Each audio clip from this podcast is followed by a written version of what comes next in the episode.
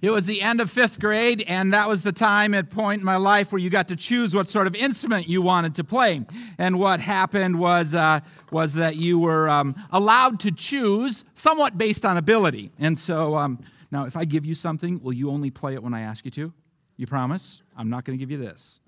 So, so give you that. Okay. Do you want one too? You don't want one. I thought for sure I'd have to give two away to you guys, but you're sure? It's red, blue. At any rate, okay, at the end of fifth grade, all right, now if I give this to you, Jillian, will you only play it when I ask you to? Okay, sounds great. Okay, and then I think I have a willing victim here. And because normally I pick on the young people, okay, I'm going to uh, try to. Familiar with this at all? Or would you rather have this one? You tell me. Okay, sounds great. All right, so, okay, at the end of fifth grade, you get to choose, and, um, and you get to. You don't want one? Yeah, I do. Okay, sounds great. Okay, at the end of fifth grade, you get to choose somewhat based on ability, okay? And so you have a flute, and you have a, uh, a, clarinet, and you have a saxophone, and you have a trumpet, and you have all these instruments, and you play them, right? And you, okay, only when I ask you to, though, okay? All right, sounds great. Not, yeah, okay, okay. And so basically, I was judged, okay, by the music powers that be at Rippleside Elementary that I could play any of the instruments. Now, whether that's actually true or not, I have no idea. That's just what I remember, okay? And um, some would doubt whether or not I have the ability to play a percussion instrument because I can't clap. Some people ask me, well, why don't you clap in church? Because I can't. It's always on the wrong beats. And people are like, no, it's really easy. I'm like, no, it's really hard. It's really, that's why I sway. It's easier for me to sway because if I get out of time, it's no big So I had the choice of any instrument except for the fact that I had a father who desperately wanted me to play this instrument. Not this exact instrument, this is not mine. And so I was forced to play the trumpet. And I hated it. Absolutely hated it. Now, if you had given me the option, I probably would have even chosen the trumpet. But once you force me into doing anything, I am almost certain to run in the opposite direction. Okay? Even when it comes to matters of theology, you could come with an orthodox position on evangelical theology, and if you say, you have to believe this, i will take a heretical position just for the fun of it. Okay? That's why, that's what goes on inside of this body sometimes. Okay? So I hated, hated, hated the trumpet. There's lots of different trumpets. This is a B flat trumpet. This is the trumpet most often assumed when people say the word trumpet. There's also a cornet and a flugelhorn, which aren't trumpets, but trumpet players are expected to play flugelhorns and cornets. Cornets more in a band setting, uh, flugelhorns in more of a jazz setting. Then for the obscure, there's a C trumpet, okay, which is keyed in a different well, key, and it's the second most common type, used mainly in orchestral settings. I owe all this information to our good friend Derek and his ability to understand. There's the natural trumpet, which is used in Baroque music, okay? That trumpet has no valves on it whatsoever, okay? And so it can only play certain tones that you can adjust by your, um, is it the aperture? Your, that. Okay? Then there's the piccolo trumpet, which actually has four valves and is smaller. And typically, the lead trumpet player in a given band or orchestra would take over the responsibilities of the trumpet, of the piccolo trumpet, if they needed to. There's an E flat trumpet used in orchestral settings. There are trumpets that are made in the key of E and E, E, A, F, and G, but they're not very common. Typically, what a good trumpet player will do is transpose an A, E, F, or G into a C and then play it like that. The G trumpet is actually a bass trumpet, we think, and it's usually played by a trombonist. So here's the key, right? Because trumpets play prominently in today's text. Okay, so if you're willing, and I've given you a trumpet, when you hear me read the word trumpet,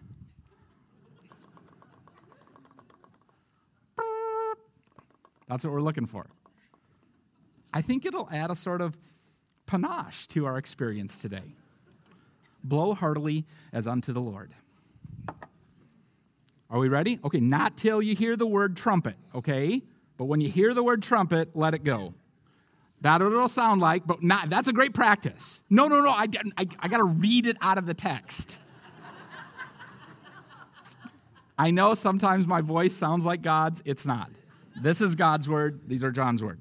I, John, not me, John, but I, John, your brother and partner. Okay, where are we at? I'm sorry. The Revelation to John, verse 9, chapter 1, page 1028.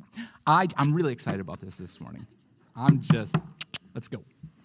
I, John, your brother and partner in the tribulation and the kingdom and the patient endurance that are in Jesus, was on the island called Patmos on account of the word of God and the testimony of Jesus. I was in the Spirit on the Lord's day, and I heard behind me, here it comes, I heard behind me a loud voice like a trumpet.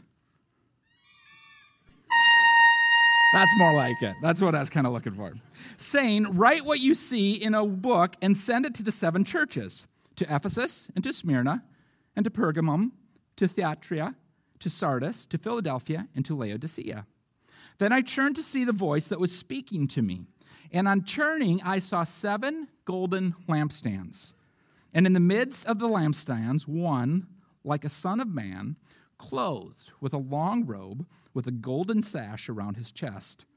The hairs of his head were white, like white wool, like snow. His eyes were like a flame of fire. His feet were like burnished bronze refined in a furnace. And his voice was like the roar of many waters. In his right hand, he held seven stars. From his mouth came a sharp two edged sword, and his face was like the sun shining in full strength. John is speaking, and he identifies himself in a familial way, a unique way, an inclusive way, a sobering way. John, your brother and partner in the tribulation.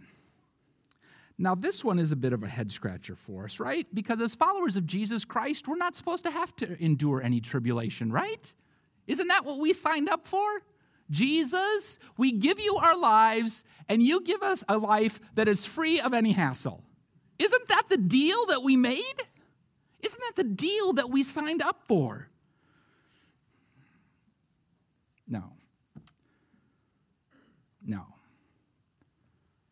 Understand that being a follower of Jesus Christ is not about escaping the difficult things, but embracing them with a confident knowledge of how things will end and a confidence that God will sustain.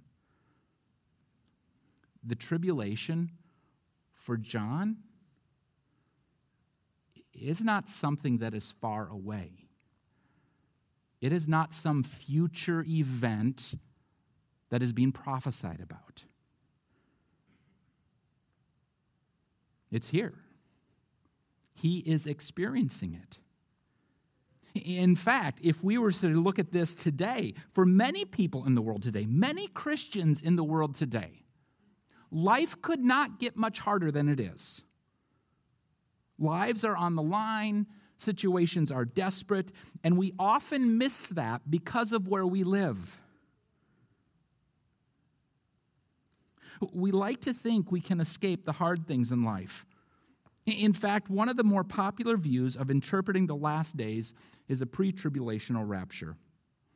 How convenient, right? A theological point of view created by the Western Church in the mid 1800s that allows Christians to escape the tribulation. But this verse demonstrates over and over again opposition and perseverance, tribulation and hope. To be a follower in the way of Jesus is to experience life and all that life includes with it. It is not the absence of pain, but to various degrees, and I understand, okay? For some of us, the degrees of pain that we suffer is a small little carry out bag, okay? I, I, I get that. I, I couldn't imagine the life that I'm living right now. And yet, I also know of friends who seem to have pain in a dump truck load of badness. But to be a follower in the way of Jesus is to experience life and life includes with it not the absence of pain,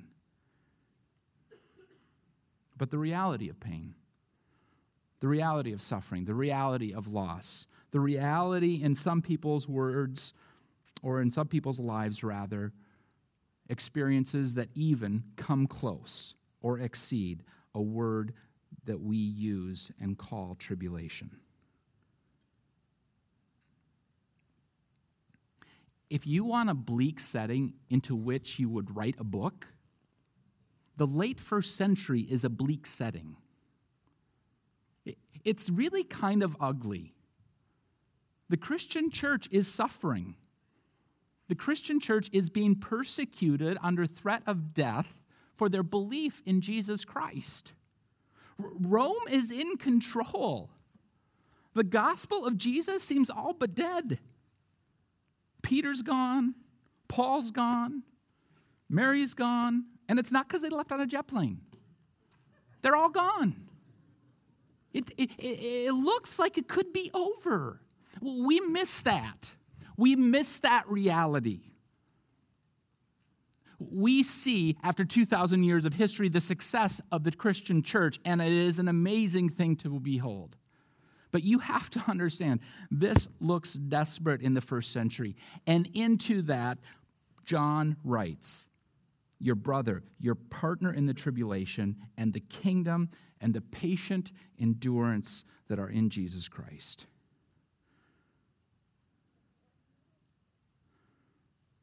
John is able to place his experiences in a larger context.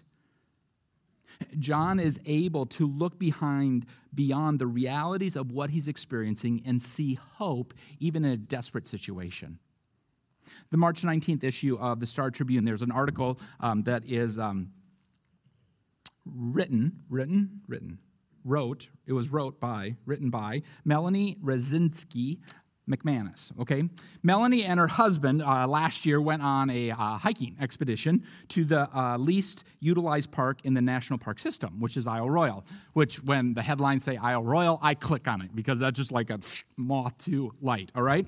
At any rate, so they jump off, okay, in Rock Harbor and go on this initial three-hour hike, right? And it seems as though Melanie's husband, whose name is Ed, has recently purchased a pair of hiking boots that he hasn't broken in, and the trail is obscure, okay? And it's not just a little bit difficult. And he develops a hot spot on the side of his ankle, and he's really kind of grumpy about the whole thing. And Melanie doesn't want to say anything because it was her idea to go in the first place. Ed says, I'm not liking Isle Royale. And then on their way back, two moose walk across their trip. Okay? Two moose just out of the woods. And they're just like, oh my goodness sakes alive, did you see that? There's two moose that just walked beside a tree, and that was the most incredible thing. And all of a sudden, Ed, Ed, who was so not liking Isle Royale, said, That is the coolest thing in the world. I only saw the back of the second one, but now Isle Royale rocks.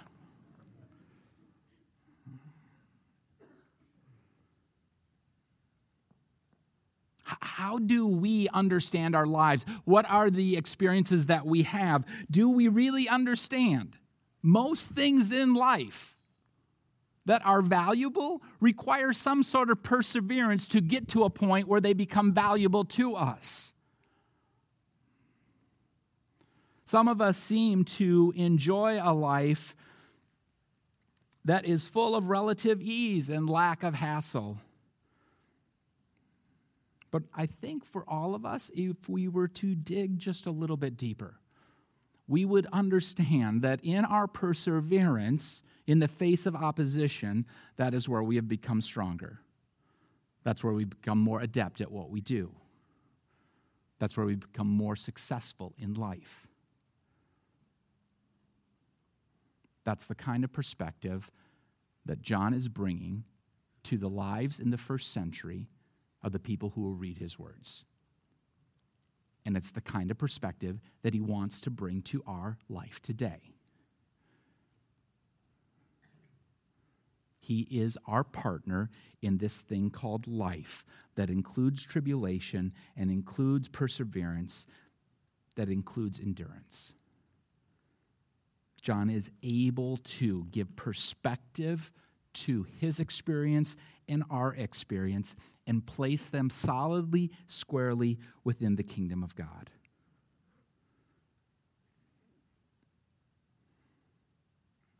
Are we willing to slow down long enough? You have to understand, he's in exile. You maybe don't get this perspective unless you're in exile.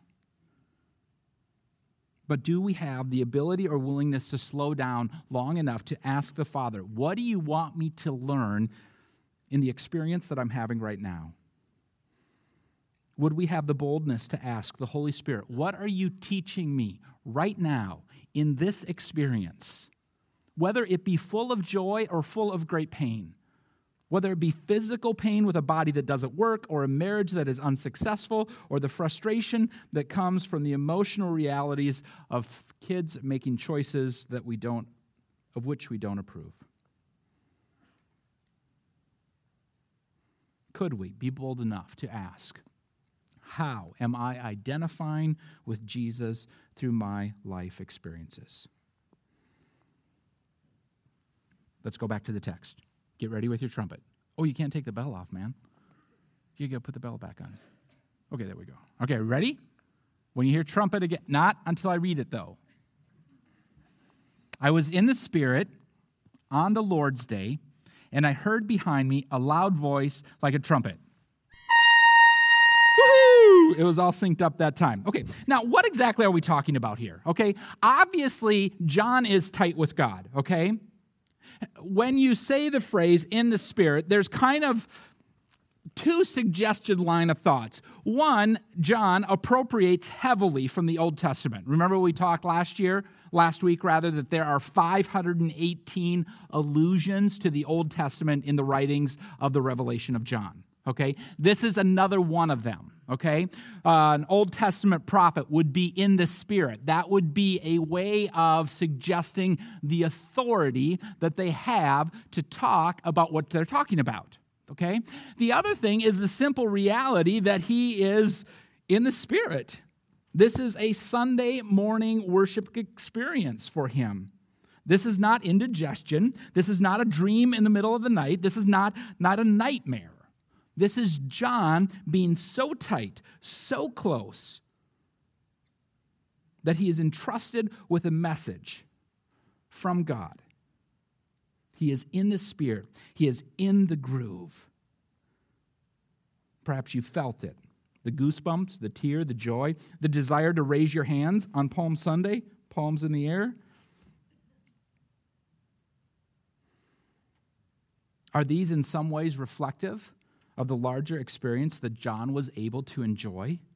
I mean, he's in exile. Probably he's by himself. Okay? If he's playing, it's a one man band. If he's critical of the music, he's critical of himself. If he doesn't like the preacher, he's being critical of his own preaching style. Okay, it's, it's probably a one person show, but he is in the spirit. He is in this unique, sweet spot where he has come not for what he gets, but to worship his God, to worship our God, to be in the Spirit.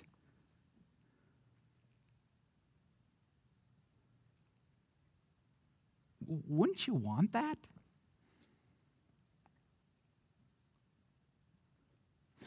Wouldn't it be cool to have that be a descriptor of our lives? worshiping God in the Spirit. Some might ask, is that available to us today? I, I don't know. What exactly would it look would it look like? I don't know. But it might invite the question, do I want more of God in my life?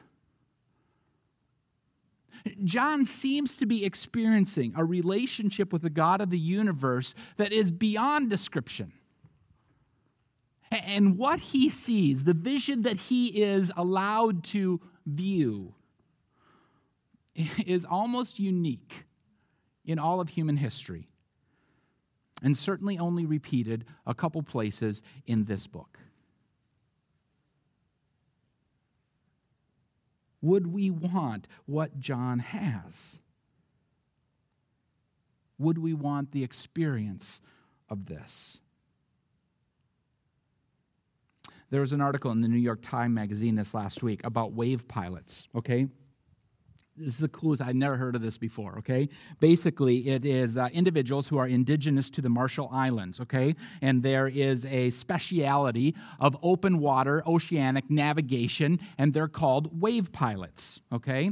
And they are indigenous individuals to the Marshall Islands. They are entrusted with a secret science, if you will so secret that they believe there's only one or two wave pilots left in the entire world, largely because navigation on the, on the open waters of the Pacific Ocean and the Atlantic Ocean and the Indian Ocean are done using satellites and GPS and all sorts of mechanical equipment. But long before that, the people who lived on the Marshall Islands had to get to the Marshall Islands. The captain of the canoe on this experiment is a gentleman by the name of Alson Kelen, the last ever apprentice in the ancient art of wave piloting. Okay? He can't say that he's navigating because he's just an apprentice. He can only say that he's guessing. So if you were to ask him, Are you a navigator? he would say, No, I'm guessing on the open water. At any rate, what it is, is an understanding of how waves reflect off of islands and what that feels like in a boat. And to become a wave pilot, frequently what you had was an uncle or a father or someone who would make you lie down in a canoe, close your eyes, and gently pull you around reefs so you could feel how the ocean behaved, whether you were on the north side or south side or east side, whether there was a lee wind, whatever it might be. And you develop this ability by listening to the water around you and by being still.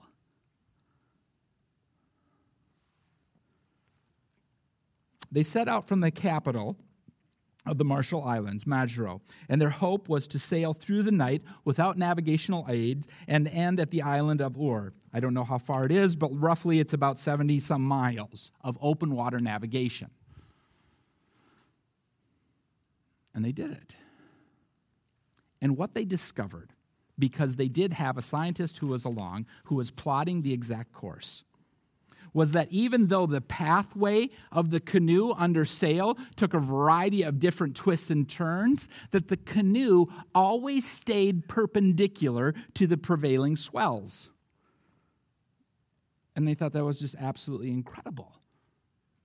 A miracle. Or, as Alson would simply say, a good guess the willingness to wait long enough, to learn enough, to sense, to be in tune, to be quiet. That is how a wave pilot functions on the open water. I can't help but think that John is in the ideal place to hear the Spirit of God because he is in exile. He is by himself, he is all alone. And into that, seeming absence, God injects something so powerful that it amazes us today. And off of that, I invite the question of my life Would I want that? Would I want more of God in my life?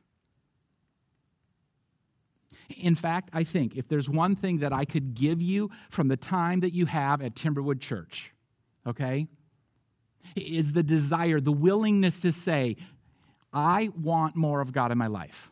Wherever you're at, if, if, if you are a follower of Jesus Christ and you have followed since you were the tiniest little person, or whether you're brand new to faith, or whether you're even kind of on the outside, not quite sure whether or not you should follow Jesus Christ, especially when we're talking about tribulation, where you might have to be in some sort of pain or suffering or whatever it is, okay? I get it. But if there's one thing that we could give you here at Timberwood Church, would be the desire to have more of God in your life. To listen to Him, to feel how He moves, to, to learn his pathways.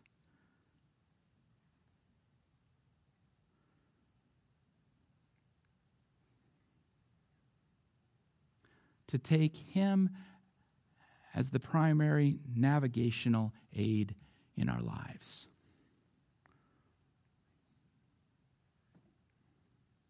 I pray that for my life. I pray that for yours. That we would want more of God in our lives. So let's get to the vision. Then I turned to see the voice that was speaking to me. And on turning, I saw seven golden lampstands, and in the midst of the lampstands, one like a son of man, clothed with a long robe and with a golden sash around his chest. The hairs of his head were white. Just get into this description. Like white wool, like snow. Some of the guys here are like, yeah, I can do that. His eyes were like flame of fire. His feet were like burnished bronze, refined in a furnace. And his voice was like the roar of many waters. In his right hand, he held seven stars. From his mouth came a sharp, two edged sword, and his face was like the shining sun, like the sun shining in full strength. Oh my goodness revel in that description. It is a vision. All of John's senses are, are hyper in tune to what is before him. He has been entrusted, and we are the beneficiaries of that trust. Who is he describing? We'll have to wait for next week. Please pray with me. Father, we come to you challenged again by your word, delighted that we can be in a place that is about you and your Son and your Spirit. We pray, oh great God. We pray that through whatever we are experiencing, we would be in tune to your Spirit We pray, oh great God, if we're bold enough, for more of you in our lives. It's in Jesus' name that we pray. Amen.